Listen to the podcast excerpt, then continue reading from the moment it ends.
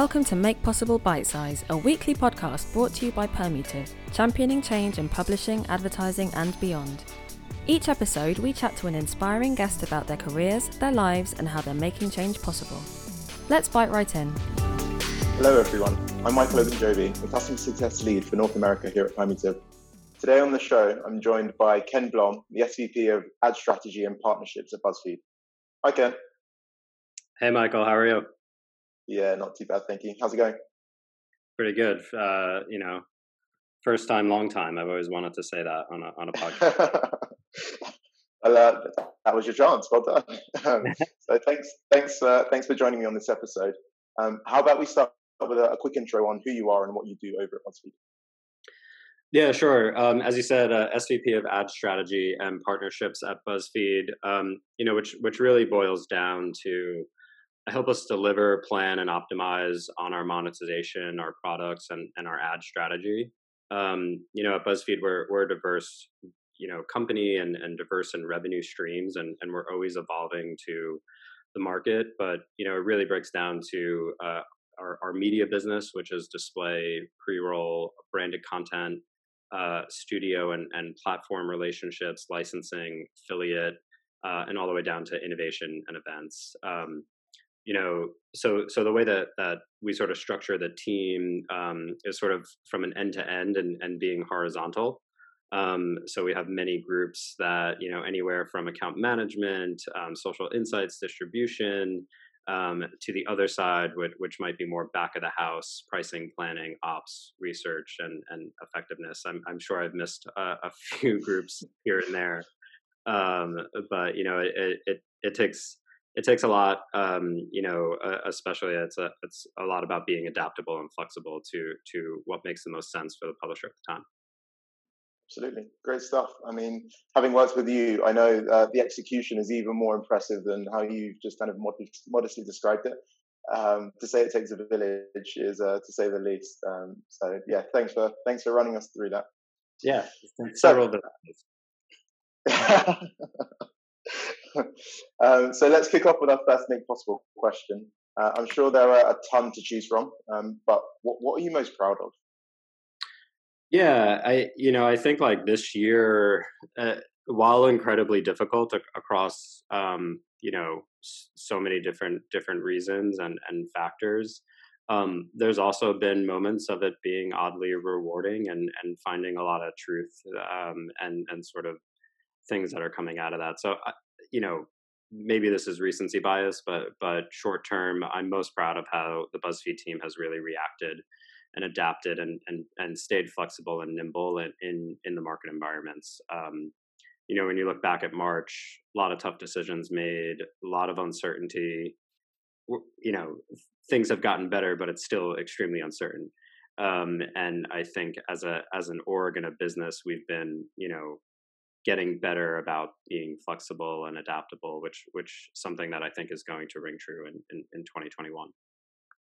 And then I also wanted to, when I saw the question, I wanted to share a story that I think it was about 6 years ago or so when we first launched Tasty. I was running ads on Facebook, and a Facebook engineer sort of paused all of our accounts and said, "You guys must be committing fraudulent behaviors because we were getting, incredible results from one ad. This one ad was reaching 10 million people, which was not supposed to happen when you only spend $100. And like at the end of the day, it's the combination of like content, Tasty, the timing. We broke Facebook, and they thought we were cheating the algorithm, and that sort of. At BuzzFeed has always been sort of like my most proud moments to sort of be sitting across a few different things and getting us to a place where like maybe we have an edge on the platforms. Amazing. So you literally were the glitch in the matrix. Right. Like the blue pill that day. I imagine that the office was pretty frantic that day. How did you get it resolved in the end? It's funny. It's like the office probably never knew about this. A larger moment that the office really knew about it was when we exploded a watermelon. But as far as our Facebook accounts going down, that was like actually only on my radar. That's amazing. So moving on to the second question. So what are you focusing on today to really move the needle for the business? Yeah, I touched on it a little bit. Like I think that the first part is sort of that flexibility in today's marketplace. You know, TV budgets or digital budgets, everything is in flux, and advertisers can't see 10 weeks out, let alone 3 weeks, right? So how do we all get our product, our process, and everything we're doing to sort of think about that condensed timeline to match what the advertisers are in need of in market, right? And I think that's very true. It was very true in Q3, very true in Q4, and I think there's going to be, you know, a lot of that happening in 2021. So, you know, what we're focusing on is how do we take branded, you know, a lot of those lines of business, branded content, display and media, as well as, you know, a lot of the things that we're doing with the commerce and affiliate, and having them all inform each other in a way that can, you know, be a little bit more turnkey for clients, happen in that 3 to 4 week time frame, and just really be something where we're helping as a publisher with all of the things that we're doing. We're sort of productizing it and putting it into sort of one spot. And at the end of the day, this is something everybody says, like we're focused on outcomes. Outcomes are what are going to drive business for our clients, and that's really what we're anchoring around. It sounds like organizationally, there's definitely. It sounds like you're going to have to focus on how you maybe kind of reshift the organization to adapt. What's that look like so far? Yeah. You know, we've shifted our organization from our sales approach as well as the sort of back of house, but, you know, thinking about accounts and areas of accounts that we can grow in addition to those clients who are a little bit more legacy and lean. So, you know, the traditional thing is as grocery changes, or you have sort of a shift in the marketplace where everyone's doing on-demand food delivery, you know, typically there isn't a team thinking just about that sector. And how do we make products, and how do we make, you know, media ad products for them? We're able to sort of shift to that really quickly, because as we see something happen and we think it's going to stick around, not just 3 months, but for years, we want to cater to that business. So rather than the traditional verticals of entertainment, CPG, and so on and so forth, we're really focused on what are the verticals that are shifting more rapidly. It's really interesting that you say that. I think one thing that I've heard a lot of throughout kind of this year is that Q2 of 2020 has really hastened the transformation across the board in multiple people's businesses. It sounds like that's something that you can really relate to at BuzzFeed. Right. I think the common comment is sort of, you know, Q2 and COVID accelerated maybe the shift to digital commerce. You know, what was going to take 10 years might take 5. And everything, that's just one example. And as we look at those things and we look at the way consumers are spending, and we're trying to think not just about, is this what people are doing today, but is it going to be something that's sustainable for the future? Yeah. Great. So moving on to our final question for today's show.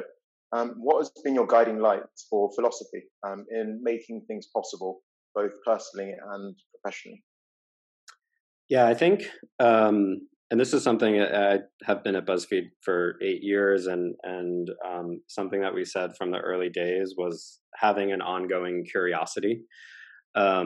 And that has been something that, you know, from our CEO to, you know, when we're onboarding everyone at BuzzFeed, that we're consistently thinking about.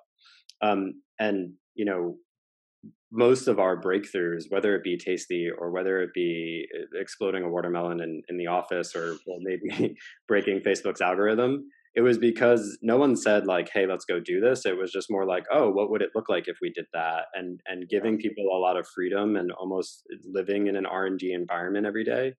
one, you learn a lot more, but two, it allows you to say, I'm going to try this and it's okay if I fail. So let's fail fast if we're going to do it.